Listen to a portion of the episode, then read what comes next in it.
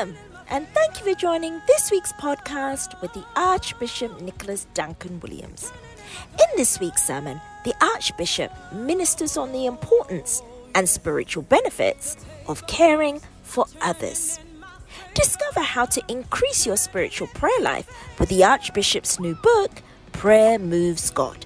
Secure your copy today at ndwministries.org. Know today that this is God's word of inspiration for you. Be inspired as you listen. I'm told that after the Titanic sank in 1914, another sh- ship sank. And about a thousand people lost their lives. And just about 400 people were saved. I was also told that there were over 150 Salvation Army youth on board the ship. And at the cabin where they were was kept the lives jackets. And they had access to the life jackets, so they took as many as they can and they jumped into the cold water. And many lives were lost. And what they did was to go to everybody they could and they asked them, Are you born again? And do you know the Lord? Are you saved? And as many as they led to Christ, they gave them their life jacket. And after they were rescued, many asked for over 150 youth of the Salvation Army, and they couldn't find them. They drowned. They lost their lives because they gave their life jackets to save others. They lost their lives for others. They were willing to sacrifice their lives for others to be saved. And they believed that because they were already saved, that it was critical and necessary for the unsaved to be saved. So they gave them their life jackets and they died for others. The founder of Salvation Army would write letters when he was alive, alive every now and then to his followers. And he was good at that. And the last letter he wrote to his followers before he passed from time to eternity to be with the Lord was this others. Others. Please turn to somebody and say, care about others. The only reason for which you and I are still here, and the only reason why God is under obligation to keep us alive, bless us, and protect us is because of others. It is never about you and I. It's not about you, and it's not about me. It's about Him. And the day we lose sight or consciousness of the fact that it has never been because of you, but it is always about others, the cause of Christ and the Gospels, we have missed it. And many live a selfish life where it is always about you, it's always about me. And I preached the other day a message entitled Generational Thinkers. People who live and think generations yet unborn, transgenerational thinkers. And the blessing of the Lord did make it rich, and he added no sorrow to it. But it's not enough to be blessed of the Lord. You need to ask yourself, how much percentage of the blessing of the Lord on my life benefits Christ and the gospel and his church and others? Years ago, I was going through some crisis of my life, and Bishop Doug came to me and we're chatting. He said, Papa, have you done your will yet? And I said, No. And he said, It's unwise. You are a father, you need to be wise. So we sat down and we talked and we went to the golf course at Tema. We played golf and we talked. And he took pen and paper and he put together my thoughts and he brought together, he put together my will and brought it to me and said, Papa, I want you to read this. This is your will based on our conversation. It was great, but there was one thing missing in the will, and that was about others. Christ, the gospel, and others was not in my will. It was all about my kids. And my mother was then alive, and it was about my mom. And I realized that I had not made any provision for Christ's cause, for my master's cause and his business, and the gospels, and the church, and others. It was all about my immediate family. And your will, which is your last testament, reveals what is truly in your heart and what you live for when you were here on earth. And I'm, uh, I feel very sad about some of the things I'm about to say because I'm fully convinced that a lot of believers use God for their personal gain and they use Him for the things they care about the most, but not the things about Christ Jesus. And people talk about corruption and always attack politicians. Corruption, corruption, corruption. But there's a lot of corruption in the church. And there's a lot of corruption about among believers. And let me tell you what corruption is. Corruption is simply this. When you use what is given to you for the benefit of others for yourself, is corruption.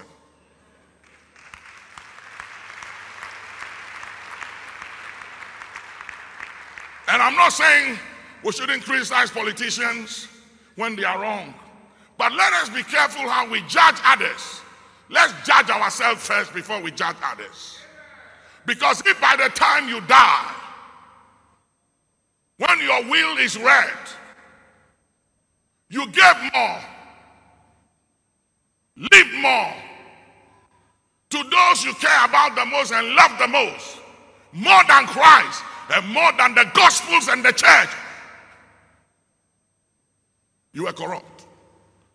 You were a user of the grace of God. You exploited God when you were alive.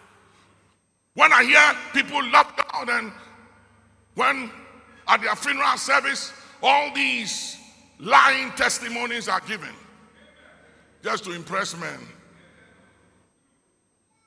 And you hear all these beautiful things about them when they die. I don't say anything, I just keep quiet. And I'm waiting for one thing. When their wills are read, then I know who they truly were and if they really cared and served God. And when the will is read, I check and I listen carefully and I ask question, what did they leave behind for the gospel and the church, others? What was the percentage? And if it was if they gave more to their children and their immediate family than they gave to the cause of the gospel and Christ, I know they were selfish, they were greedy, they never cared about the things that God cares about, they never loved the things God loved, and Jesus is waiting for them. And tell somebody whether you live a thousand years. Tell them whether you live a thousand years or not. One of these days, you will stand before the Master and you will give an account as a steward of everything. It's coming. My job is to remind you. I have a moral and spiritual responsibility to remind you because the day will come when this voice you hear shall echo of eternity when mortal put on immortality and when time has come to the end and everything we care about we fight for we seek after the monies the business the fame the names the accolades the acceptance of men is all ended on that day you hear my voice echoing in the corridors of eternity, and you shall be remembered. Did you hear him? And what is it that you did for Christ and the Gospels to benefit and to profit next generation of people that shall come? Europe brought us the gospel. Today, Europe is dying. It's dying. Because the fathers never cared for others. When they made their wills, they left nothing for the gospel and the cause of Christ and others. They left everything to children that even didn't believe in God, who had no love and care for God. I tell my children, I have I've educated you, I've given you the knowledge of Christ, the knowledge of God, and that is enough inheritance. If by any means I'm blessed to leave you one or two things, it's a privilege and not a right. You the knowledge of God is enough. Because the knowledge of God will cause you to survive anywhere upon the face of the earth. Those who know how to bow their knee and call upon the name of Elohim and Adonai always have an advantage than others who just depend on intellectual capabilities and arrogance.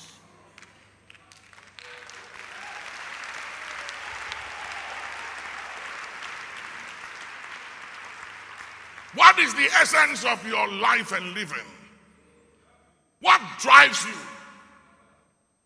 What drives you? Why do you want money? Why do you want to be in politics? I hear people come to me, pray for me. I'm going to stand for election. I'm going to be a minister. I'm going to be that. I'm going to be that. And I look at them and I ask them, What have you accomplished with your life for others? Nothing. Want to stand for politics. To do what? To help who? You haven't accomplished anything for anybody. You're taking this selfishness to politics. To have power and access to resources for the benefit of masses. And you will never use it for the good of others. And you don't know that you are attracting a curse when you use what is put at your disposal for the benefit of others, and it is used just for you and your immediate family. And you keep pursuing it, and you do nothing for humanity when you have resources, access to power and resources. You use it for the benefit of nobody. Somebody was asking me the other day, why are you so passionate about this national cathedral?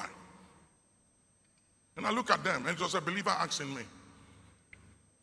And I said to them, I've been here for a while. Never have I seen any president, save or unsaved, who came into office and said, I want to build a national cathedral to the name of the Lord. And hear me, hear me, hear me. At least it is one thing he cannot will it to his kids or his immediate family. At least there's something somebody is determined to do for the benefit of the name of the Lord and for the benefit of others and humanity and not for himself. And you know who are, you know the people fighting it? Not other religions, but it's us Christians. It's us Christians fighting it. And some of you are fighting it because it's not your party and your president that is building it. So you must oppose it. And some of you love your political parties and more loyal to your political parties than you are to the Bible and the cause of Christ. That is where we are. The Muslims have built a national mosque, and nobody has complained about it. But a national cathedral where there will be first of its kind Bible museums with the different characters in the Bible being showcased, where children, family, people will travel from far and near to pay and come and look. And it shall stand for God and country as a memorial. Will oppose it. Who is fun, who is who is giving to it? Who is financing it? Where is the money coming from? As if somebody have asked you for your money and we'll oppose it. Even when we don't understand it, we won't ask the question. We criticize it. We fight everything. At this convention, there is a singer coming. I've heard of him, I've never seen him before.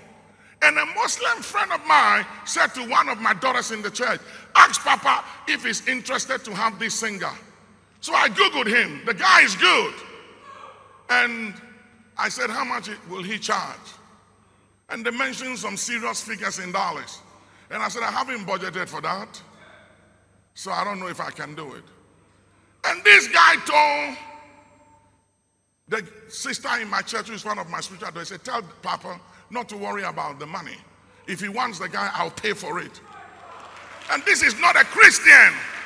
And Christians are sitting down, and all we do is criticize be critical of Bible. There are Christians who don't care about the cause of Christ. There are Christians, eh, if they hear, if they go to a secret meeting and they hear that there is a plan against my life, they will keep quiet and not tell me because they don't want to lose their job. And they will watch me fall into a trap because they love their position. They love their names. They love their image than they love the cross of Christ. But you know something? You won't live forever. It doesn't matter how long you live, there will come a day when all of us will stand before Christ and our motives and the reason for which we live, everything will be played to us like you see me on the screen. Your life will be played back for you and it is not God that will judge you, your works will judge you. On that day, we will know what you live for. If you are writing a will, if you are writing a will, please remember others. Please remember the cause of Christ and remember the Gospels and the church. Don't write a selfish will. Years after I have to get, I have to get my attorney to rewrite my will. So I did a second will. And this is what he said to me. He said, Papa, I've helped to write many wills of Christians. I've never seen any Christian will like what you have written. And I said, Why? He said, Because of what you gave to the church. I made provision of a percentage of everything I have and I will ever have should go to the church and the gospel of Christ. I'm not asking you to do the same. You will everything you have to the children you love and you care about. But one of these days, there will come a day when you stand before Him and you will see your own life and your motives when you were alive, what you really care about. And you realize that you never cared about Christ and you never cared about the gospel and you never cared about others, and it was all about you and your immediate family. And Jesus will say, You workers of iniquity, I know you not. That day is coming. You never live forever. My job is to remind you on that day that God never intended to bless you and I for us, for self, and for immediate family. His purpose and reason for blessing you and I is always about the cause of Christ, the gospels, and others. Somebody say, others.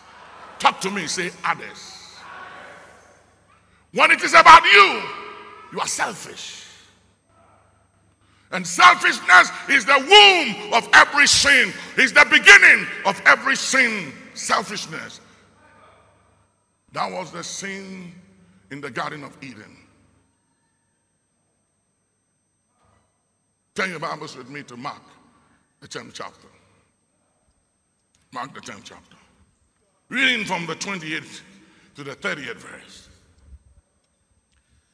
Then Peter began to say unto him, Lo, we have left all and have followed thee. Underline the word all. You are not worthy of him if you don't leave all. I hear people say, I'm a Christian. What have you left? What have you sacrificed? This Christian walk is a life of sacrifice. And there are people in the church, they haven't sacrificed anything. All they sacrifice is to criticize and fight others question everything, made themselves judges of others. A day will come when the judge of all the earth will judge you too. So you keep judging. Keep being critical of others. Keep being the only righteous person. A day will come when the one that is righteous than all of us will call you to the books. And a tape and a video of your life will be played to you and you'll see your true self when you lived. I'm scared of that day. I am concerned whether I will be worthy on that day. I'm checking my motives Dula Kawahadisis. Lift up your hands. Sikabahan. Talk to him for a minute. The Dahanduku Wasia. Ilaya Kuba Diba Super.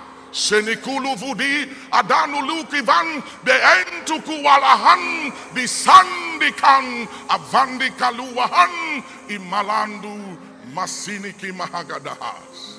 Amen. I check myself on daily basis. I examine my motives for which I'm doing what I'm doing to make sure if adventure there is some ulterior motive than others and souls, then lead me in the way that is right. For I never want to be disadvantaged on that day. But that day will come when all of us, you know, a preacher friend of mine was telling me about a doctor friend of him that died, and they went to the funeral. And he and his wife was given the room of this doctor who died, who was his best friend. And they saw all his brand new suits and ties and shirts in his wardrobe. Then the family came and said they wanted a suit, a shirt to dress him before he was laid in state. So they decided to give the family some of the brand new and nice suits and shirt and tie. And listen to what the family said. They said, No, we don't want the new ones. Give us one of the old ones. Yepe dada nibi, dada nibi. Ones of no value. Let's dress him with it. These brand new ones, we have a plan for it. After we buried him, we have a plan for it. A day will come in, all the things you value and you boast of and you spend money on than others will mean nothing. And another will come to enjoy it. Another will come and enjoy that your beautiful wife and handsome husband. You go ahead. Keep living for yourself. Keep thinking that you have arrived. You've taken care. I, I said to an old president friend of mine the other day from a country not too far from here. And I said, Mr. President, Your Excellency, he was talking about how he's ready to go. And I said, Mr. Mr. President, where are you going? I said, I said, I said, have you settled have you settled the issue of your eternity with Christ? And I said, Where are you going, Mr. President?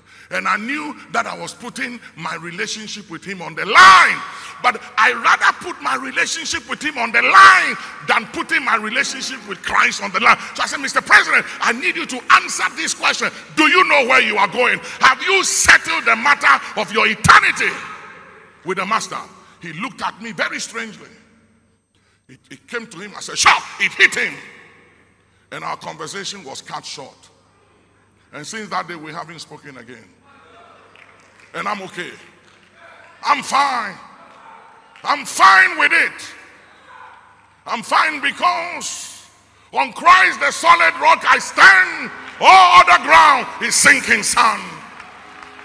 I have a duty and a moral responsibility to ask him that question, to cause him to think about it. How dare you tell me you are ready to go when you don't know where you are going?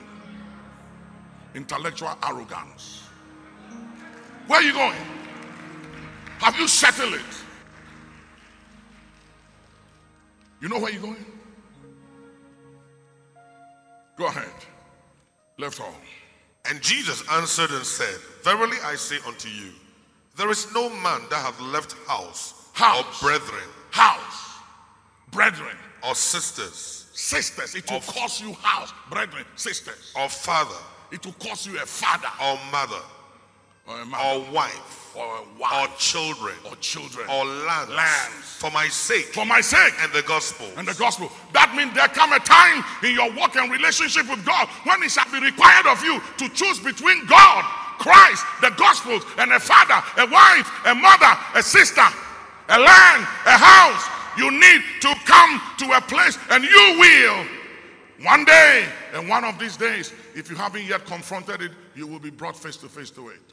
When you have to choose between Christ, the gospel, others, and these things that are dear to us. God said, Do you love me more than these? And if we don't love him more than these, then we are not worthy to be his followers or disciples. But he shall receive an hundredfold now in this time. Not, not too many received a hundredfold of houses, of brethren, of sisters, of fathers, of mothers. Do you know how many brethren I have? Do you, do you know how many brethren I have? You are all my brethren. That's right. You are my brethren. Some of you are my fathers. Some of you are my mothers. Some of you are my sisters. Yes, you are. When I got born again, I had to give up my 43 brothers and sisters. I have to make a decision for Christ. I was misunderstood and misrepresented by my father. And my, they called me names. I became a laughing stock and a mockery and a proverb and a byword. It really didn't matter. My father said, Nicholas, what have I done wrong? That you want to become an osofo? Because in those days, you never saw young men like my kind and the kind we have today. It was old men who have used the best part of their lives to follow after money, life, and few years before they die, they commit the rest to God as if God deserves. I didn't say anything. I didn't say anything. And my father was disappointed that I was going to become an osofo. I was going to become a beggar, living at the mercy of people's peanuts and crumbs. Little did he know that God was calling me to bring a revolution of the gospel of Jesus Christ. Little did he know that I was being chosen to raise the standard, to bring a paradigm shift, and to bring about illumination, and to raise up a generation of young men and women who are doctors, lawyers, engineers, architects, name them, and would dare step out to serve Almighty God and the ministry. Put your hands together, give God some praise.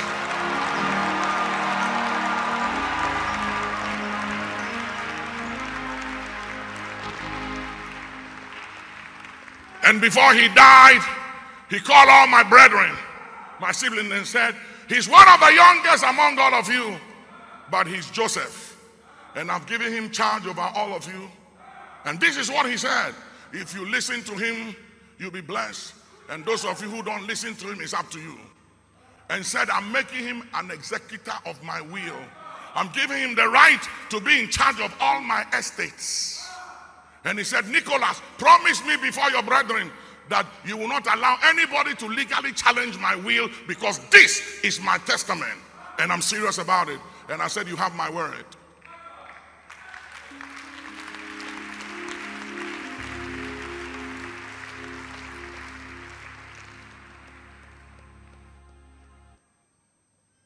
Go ahead.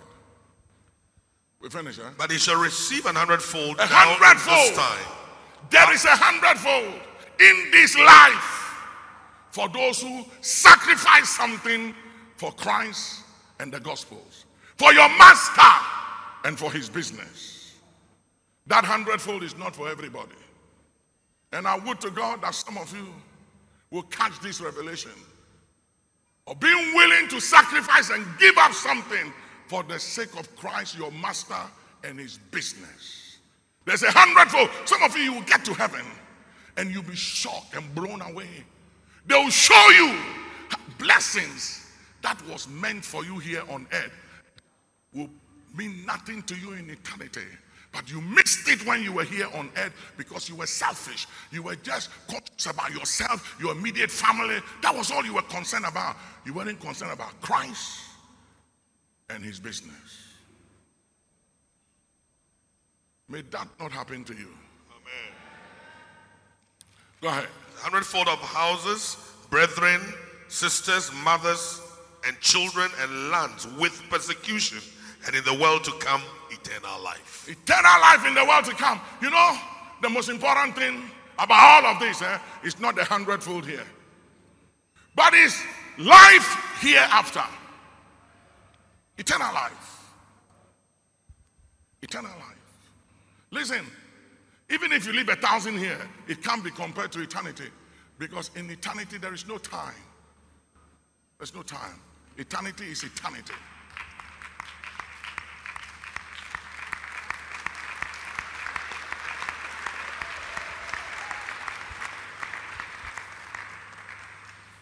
I'm saying again, those of you who have made your will, revisit your will. You will see how selfish you are. You see how much you have used God and you are using Him. That all along, every blessing that God has given you, you spend more on yourself, your immediate family, and nothing for Christ and the Gospels, and you say you are going to see Jesus. Going to see who? He's waiting for you. And you will account when you meet him and tell him that you use all that he gave you for your immediate family because a good man must leave an inheritance to his children's children. That is the minimum.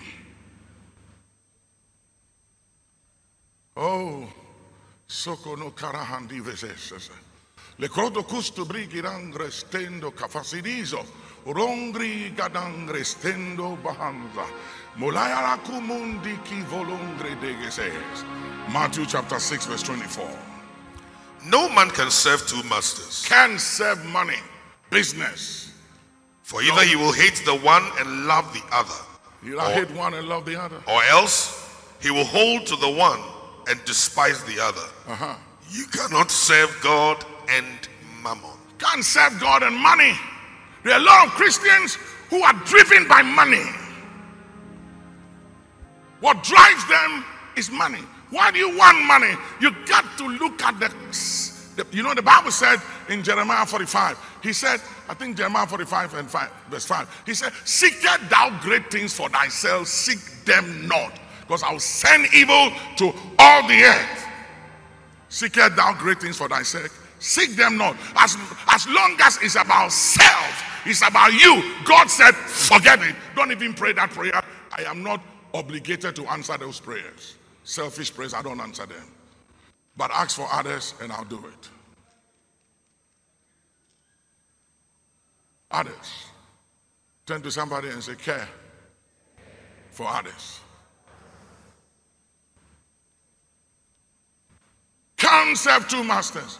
You can't serve money and serve Christ. If your reason for wanting money is for souls and others, and you truly demonstrate it, you don't have to worry about breakthroughs. You don't have to worry for things. I don't pray for things anymore. I don't pray for things. I don't pray for money. I don't buy things anymore. Things come to me. People bless me.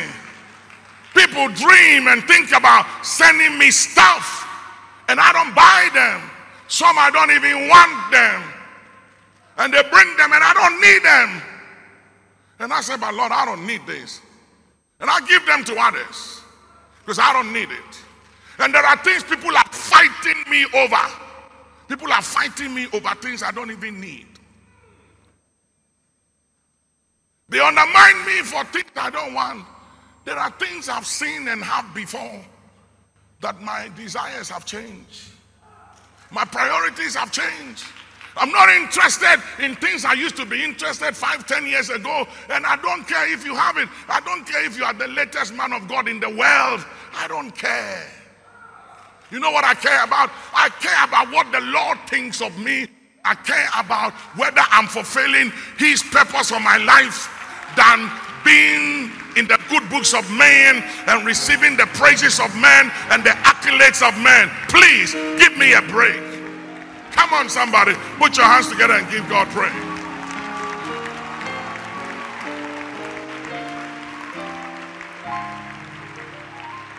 You know, Rosa will tell you, Dagmar will tell you, I have so many invitations. Some even, Papa will send a jet, a private jet to pick you up. Tell us what you want. And I said, I don't want anything. I don't want anything. I don't want your private jet. The issue is not how I come, the issue is spiritual clearance. If I have clearance in the spirit, I'll come. If I don't, I'm not coming. Because my priority has changed. And I don't care whether you put me on a billboard or in the graphic or in a bottle.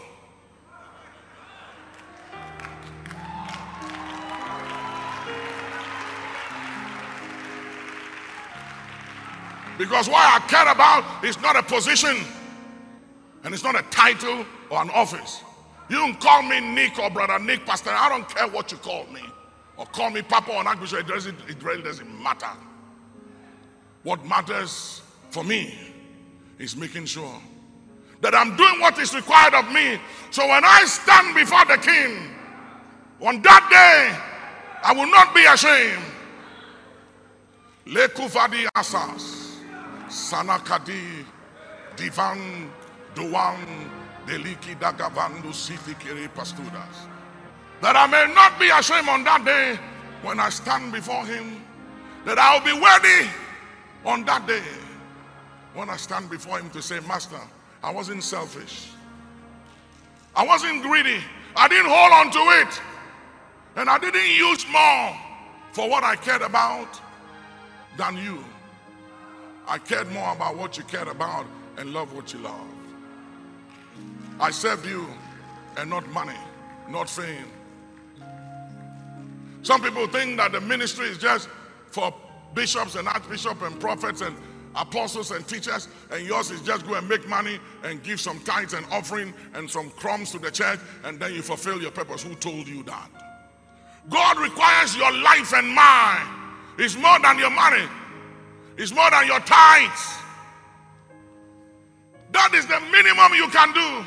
I tithe, I give offering, and I still win souls. I win souls. It's the greatest call of every call. And one day, we all will account to the Master how much time, resources, access, favor that God gave us was used for others compared to that which we use for ourselves. That day will come. My job is to remind you. You can look at me any way you want to look at me. But I'm telling you, God is without a witness. And there has to be a witness against you on that day. And that's why I'm reminding you. You will account. All of us will give an account, including myself. And that is most scary. I've been preaching 41 years.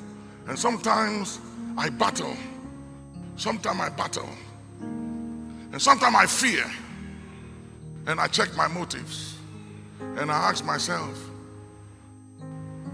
Am I doing the right thing? Where am I missing it? Am I on course? And I say, Lord Jesus, I still acknowledge you as my Lord. Jesus, you are my Lord. You are my Savior, Lord. I confess you, Lord, over and over again as Lord and Savior. Jesus, Jesus, I still love you, Lord. Lord, I have my shortcomings. I struggle every now and then between my spirit, my soul, and my body and my emotions. But Lord, you know all things. I love you, Lord.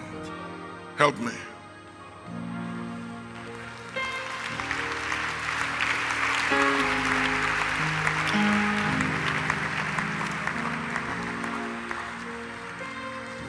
Proverbs 29 and 25. The fear of man bringeth a snare, but whoso putteth his trust in the Lord shall be safe. One of the reasons why we, we don't give and people are stingy in the church is the fear. Fear. Fear of losing something when they give to God. And so many people are stingy because of fear. Fear. Fear of what will happen when they give what is required of them by the law. And so many are afraid of their mothers and their husbands and their wives and their friends. And it's difficult for the youth because you are under the shelter, protection, and covering of your parents. And sometimes when a father and a mother say, You can't go to that church. If you go to that church, pack your things and leave that house. Leave my house. did it to me. And it's very difficult sometimes to choose between your father and your mother when it comes to the things of Christ Jesus. And sometimes you have to choose between your father, your mother, your husband, your wife, your kids, your parents, your siblings, with Christ and the Gospels. That day comes. If it hasn't yet come, it will come. My job is to get you ready. So when that day comes, you are ready to stand for the Master. You know, people can, nobody goes to the synagogue and nobody goes to a mosque to command a rabbi or an imam to marry men who wants to marry men or women who wants to marry women. That is their right. Everybody is entitled to their own opinion, and people are right to do what they want to do with their freedom. Everybody is right to do what they want to do with their freedom. They can do that to a mosque or to a synagogue, but they can come to a church and demand that we do it. And if you don't do it, you are prosecuted. You know why they do that to us? Because we have no value. We've lost our values. We go to restaurant to eat and we are even embarrassed and ashamed to pray over our food because we don't want to offend anybody. You can be ready going to church on Sunday morning, and an old school friend will come at the time you are dressed going to church with your Bible, and you put your Bible down, and you don't go to church on that day. And you can't say, Listen, I'm going to church. Will you come with me? If you can't come with me, you have to come later. I have to go to church. We've lost our value system. Everything goes. So people take us for granted.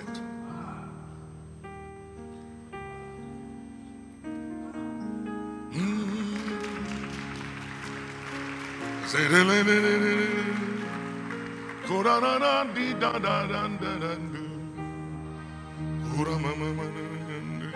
Fear of man.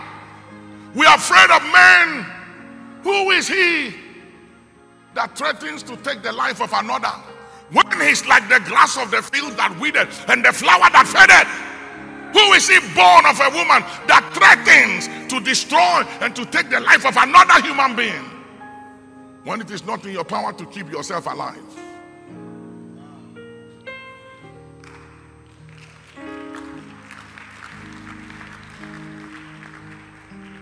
Matthew 16, 24 to 26.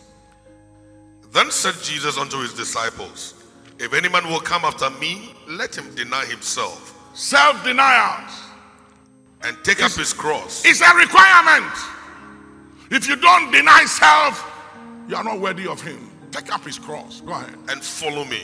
Follow me. For whosoever will save his life shall lose it, Uh-huh. and whosoever will lose his life for my sake shall find it. For what is it? What is a man profited if he shall gain the whole world and lose his own soul? Or what shall a man give in exchange for his soul? In exchange of your life, what is it? What kind of wealth? What kind of accolades and praise of men and positions in society or political expedience or position? What is it that you give in exchange to your commitment to Christ and his cause and the gospels? It's not worth it. Mm, my faith is built on nothing else but Jesus' blood. Sit down, sit down. And righteousness. I dare not trust the sweetest thing, but only lean on Jesus' name. Mm, on Christ, the solid rock I stand. All on the ground is sinking sand. All on the ground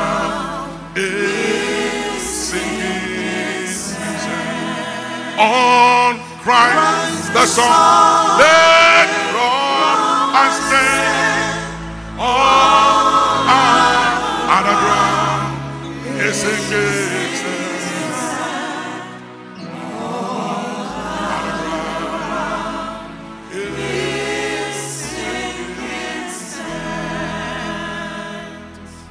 It is well.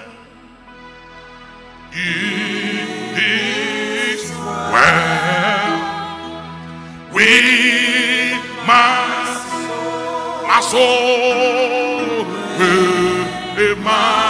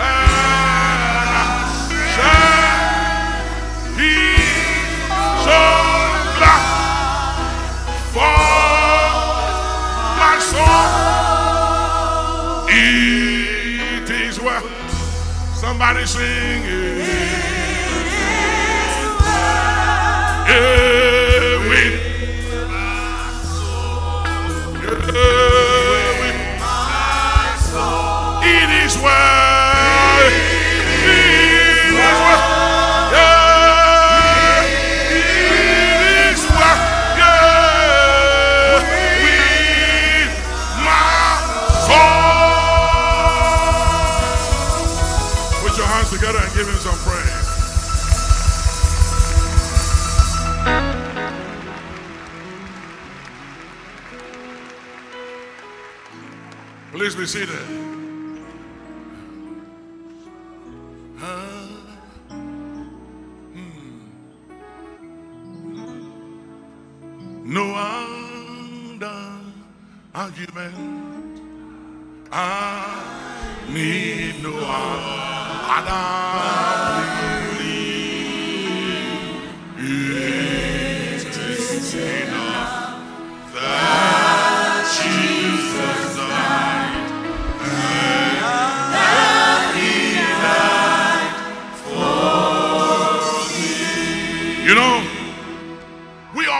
Promises when we are growing up and kids, and we must. I pray for the grace to fulfill your promise. There are a lot of young ones hearing me. Some of you are potential presidents, ministers of state, ambassadors, great architects, doctors, lawyers, engineers, scientists, bishops, archbishop better than Duncan Williams, prophets better than the prophets of today, teachers, pastors of mega churches, evangelists, great one sitting under the sound of my voice. And God will give you the grace to become what He has chosen you to become. But you will always have to sacrifice something and you always have to let something go to fulfill the reason for which you were born. And Satan will always set something before you, between you and the real reason why you were born. And when that day comes, your willingness to walk past what Satan presents to you will determine your ability to fulfill the reason why you were born. Paul said, I have run the race, I finished my course. Jesus said, It is finished. Simeon said, Now my eyes have beheld the salvation of Israel. I'm ready to depart. Whether you and I will be able to say on the day when it is over that, Father, I'm through. I've done everything you call me to do.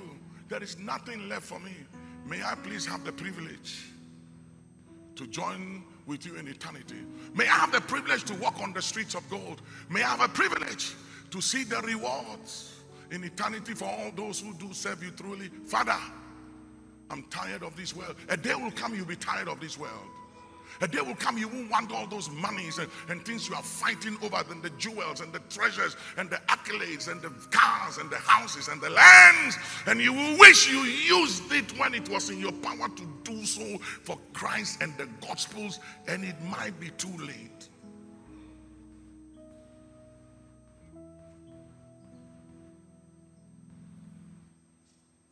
Unipa Bashir wasa sisu.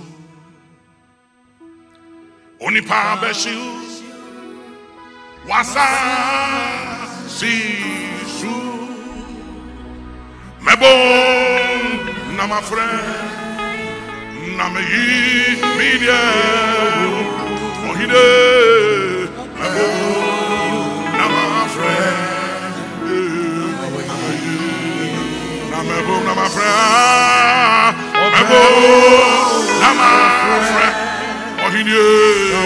media eh,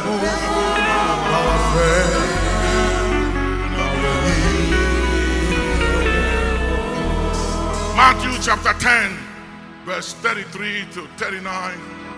And let's pray and go home. But whosoever shall deny me before men, him will I also deny before my Father. You know what this means? When you have opportunity to witness Christ to people.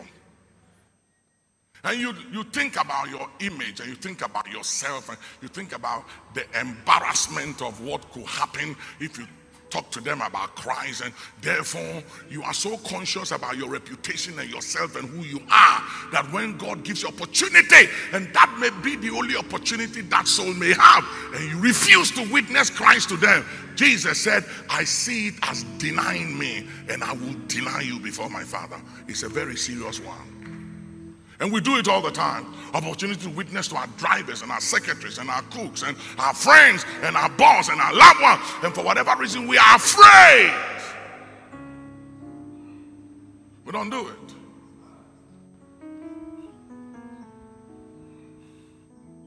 I hope that none of you are here in the service and your drivers are sitting in the car waiting for you to take you home.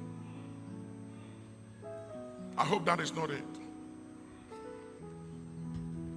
Nelson Mandela invited somebody. I always tell this story. I'm not tired of telling stories. That means a lot to me. And this businessman came into his house and he went out to meet him and he asked the man, wealthy man in South Africa, and said, Did you come alone? Oh, or you came with somebody? The man said, Oh, I came alone. Mr. President, I came alone. I'm the me, I'm the real thing. I'm the prize. So Mr. President said, Please come in and sit with me. And the driver went and parked the car. And he waited, they talked. When it was time for the meal, Mr. Mandela said, Excuse me. And he went out and called the driver and asked the driver to join them for the meal. He considered the driver as a human being. His boss considered him as nothing. I came alone. You see the way we value people? Some of you, eh, your value for people is only on the basis of material things or who they are or what you can benefit from them. I told a friend of mine who was in a very powerful position in this country years ago, and I said to him, I said, You know something? When you have finished this office and you are no more excellency, people don't come to you to tell you all the sweet things they tell you, and you don't have people in line waiting to see you, and no appointments comes, I will still be your friend and I'll be visiting you. And it is then you will know who you are dealing with. And years after I went to visit him, and I said, Do you remember what I told you? Why are all the people who come around to see you seeking for appointment and all the accolades and everything? I say, You see how empty your house is? And I'm still here. I'm a friend.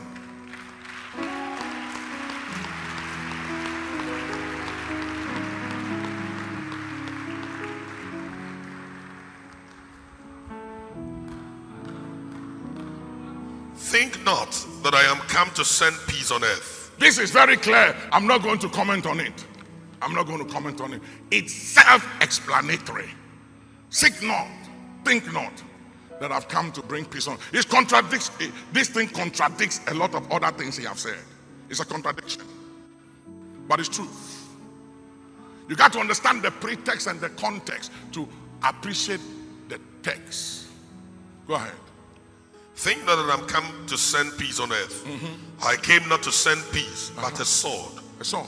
For I am come to set a man at variance against his father. That when it comes to Christ and your father, who will you choose? That is all it means. And the daughter against her mother. A daughter against it. There come a day and a time in all of our lives when we'll be put to test and your faith and your obedience to God will be tested. Takastubahas. Hey. Ulukumu handasas. The kofo dukaristis.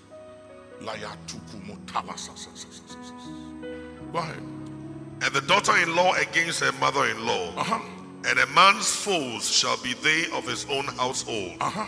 He that loveth father or mother more than me is not worthy of me. Mm-hmm. And he that loveth son or daughter more than me is not worthy of me. Mm-hmm. And he that taketh not his cross and followeth after me is not worthy of me. He that findeth his life shall lose it, and he that loseth his life for my sake shall find it. You know, there was a time one of my kids was very ill and he has to be rushed to the hospital. On that same day and time, I was preaching somewhere. And souls have gathered and they were waiting for me to come. And he was being rushed to the hospital and he was crying. And my heart was out for him. And at the same time, souls were waiting for me to preach. And I said, Lord, he's in your hands. I'll go preach. I'll go preach. He's yours. He's in your hands. I will go preach to others. And I leave him for you to handle him. When I finished preaching, I had a call. The fever had broken. He was okay. And the Lord said to me, Don't clap. The Lord said to me, What could you have done if you went there without me? Your presence means nothing without me.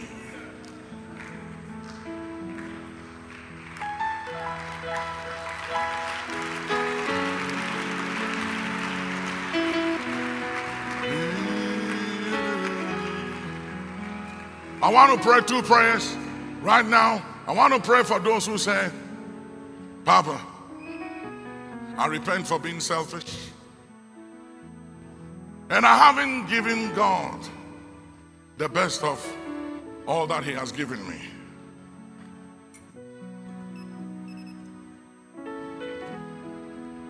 I haven't given Him the all that He's given me. I haven't yet done my will. And others say, I've done my will. But I never considered what you're saying that I really have to do something and leave something for Christ and the Gospels. It's all about my kids and me, my immediate family. I want to do right. I want to do right. I want to work for the Lord. Whether you're a doctor or a lawyer, an engineer, a businessman, whatever you do, if it's not enhancing the gospels, if it's not bringing souls to Christ, you are of no use to the master. If you're a politician, your life must speak volumes. It must bring people to Christ. Whatever you do in life is not your calling, it's your vocation. Your number one calling is winning souls for Christ. That's it. That's it. You have a responsibility to touch others. Somebody say others. That's it. All the beautiful dresses and shoes and all these hair we are buying, you know, these hair we buy and change all the time. Yeah. We're going to leave it all behind. And when they come to get a hair to dress you and to lay you instead, they'll say, Give us the old one. Because somebody has planned for the new one. See what I'm saying? Yeah. So live for God, work for God. Use what you have to work for God your skill, influence, favor, resources, access, wealth, beauty, whatever it is. Use it for the Lord. Work for the Lord. Care about others. Win souls. Because a day cometh when no man can work anymore. And we all, on that day, will give an account for how we live this life that was given to us. None, not one of us will escape it. Not one. All of us, including myself. And my greatest prayer is, Lord, help me on that day, after preaching to millions, not to miss it. Help me. I don't want to miss it on that glorious day. I want to hear the master say, Well done, thou good and faithful servant who didn't live for himself, but for the cause of Christ, the gospel, and others. I want to see all the t- millions I've touched and the thousands I've raised who are touching millions. On that day, I want to see them on those beautiful gardens and those streets of gold. Hey, we will spend more time there than here. Let's live for the Lord and work for the Master. Stand on your feet.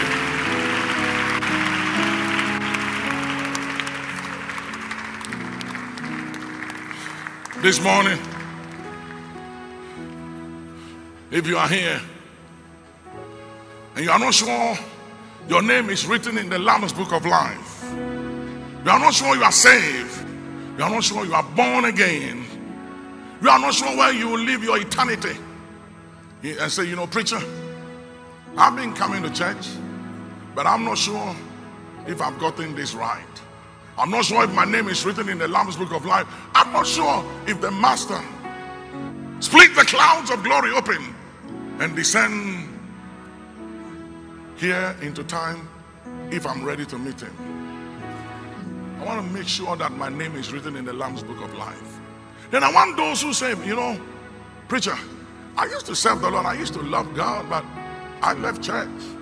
I got offended by church people, by the way they handle and talk about money.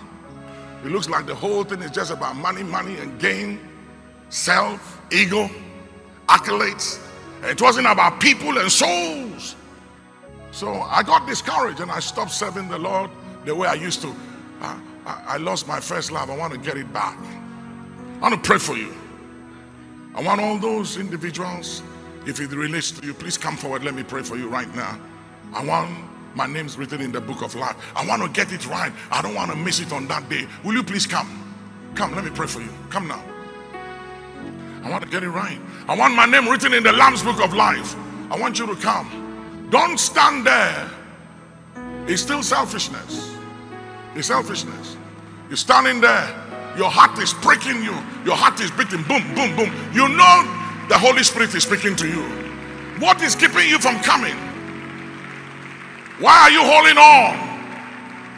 Why are you standing there? Why are you sitting there when you know that the Spirit is speaking to you? When you are not sure, when you hear His voice, harden not your heart. You are hearing His voice. You know the voice of the Master. You are not ignorant. You know that the Spirit of God is moving you. You know you must come. I'm waiting for you. I'm waiting. I'm waiting. Please turn to somebody and say, if you are not sure, I will go with you, walk with you, I will hold your hands, but you got to be sure. Not sure, I'm ready to go to any extent with you. I want you to be sure. Come unto Jesus.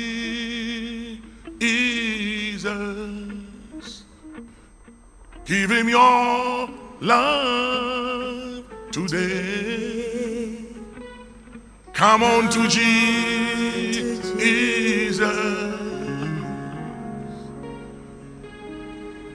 Let him have his way. Sing it again. Come. Come on to Are you coming? Jesus. Give him your love. Give him him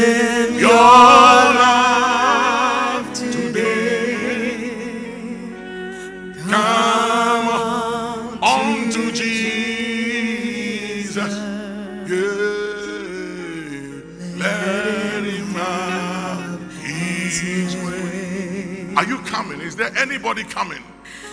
I'm waiting for you. This might be the only opportunity. You have to say, Yes, Master. Are you coming? Is your heart beating? What is keeping you there? What is standing between you and Him? Give it up. Come now. Thank you, Lord.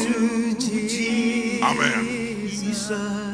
Standing here, lift up your hands. Let him have Say, Father, I recognize that I'm a sinner and that you and you alone has the power to forgive sin and to save a sinner like me. I acknowledge today and confess before heaven and hell Jesus as my Lord and Savior. Lord Jesus, I confess you. I accept you this day as Lord and Savior. Come into my heart, Lord. Be my Lord. Save me, Lord, and I shall be saved. Forgive me, and I shall be forgiven. Cleanse me, and I shall be cleansed. Wash me, wash my robes in the blood of the Lamb. Father, write my name in the Lamb's book of life. Help me to discover the reason for my being, why you gave me life, and help me to fulfill that reason and purpose for which I was born and I came into this world. Amen. Amen. Now I want you to look at me. I have some books for you. They are gifts to me personally. If you turn around, there's a lady standing there waving at you and a gentleman. If you follow them to the counseling room, they'll give you all these books. They are gifts from me, and then I need your information so we can work with you, put shepherds over you, and help you fulfill the reason for your being. We don't want to lose you. We want to get you ready. So on that day, when he appears in the clouds of glory as King of Kings and Lord of Lords, you will be ready for him. And you can say after today, Maranatha, Maranatha, even so, Lord Jesus, come now. Thank you for coming. Turn around, go with them. Put your hands together for them. Don't go back to your seat. Don't go back to your seat. Follow them. Put your hands together for them as they go. Are you clapping?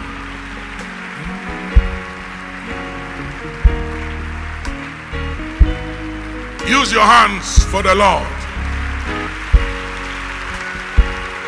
Use your hand for the Lord.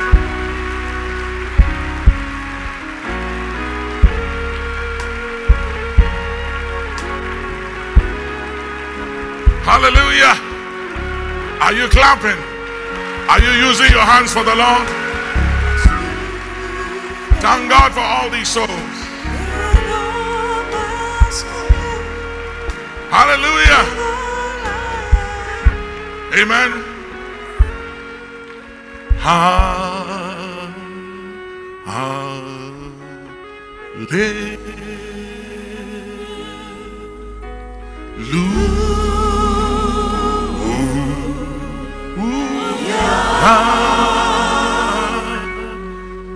You have made us what we are by your blood and by scars.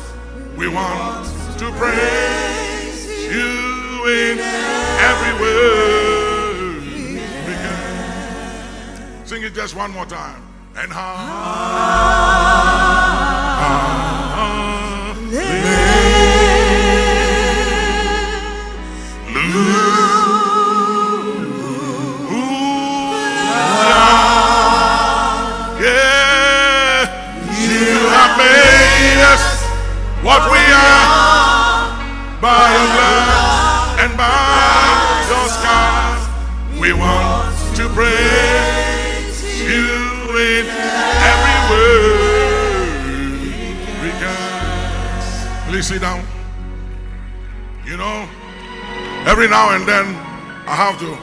have to sing.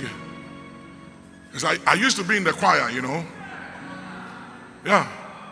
Some of you have forgotten. I used to be in the choir. I used to sing in the choir in those days. And every now and then I miss. I just miss being in the choir and singing.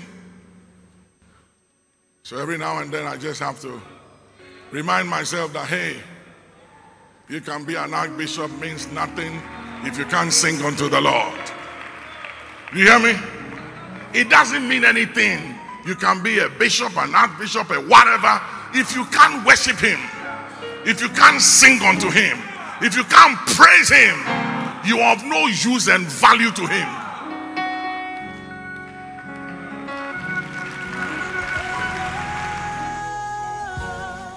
We know you are blessed by that word of God and look forward to you joining the messages of the Archbishop Nicholas Duncan Williams again. For more information on our events, books, and messages, please visit NDW Ministries online at www.ndwministries.org or call our offices on plus one 877 361 5111. Once again, thank you for joining the Archbishop today, and may you continue to experience the life transforming power of God's blessings.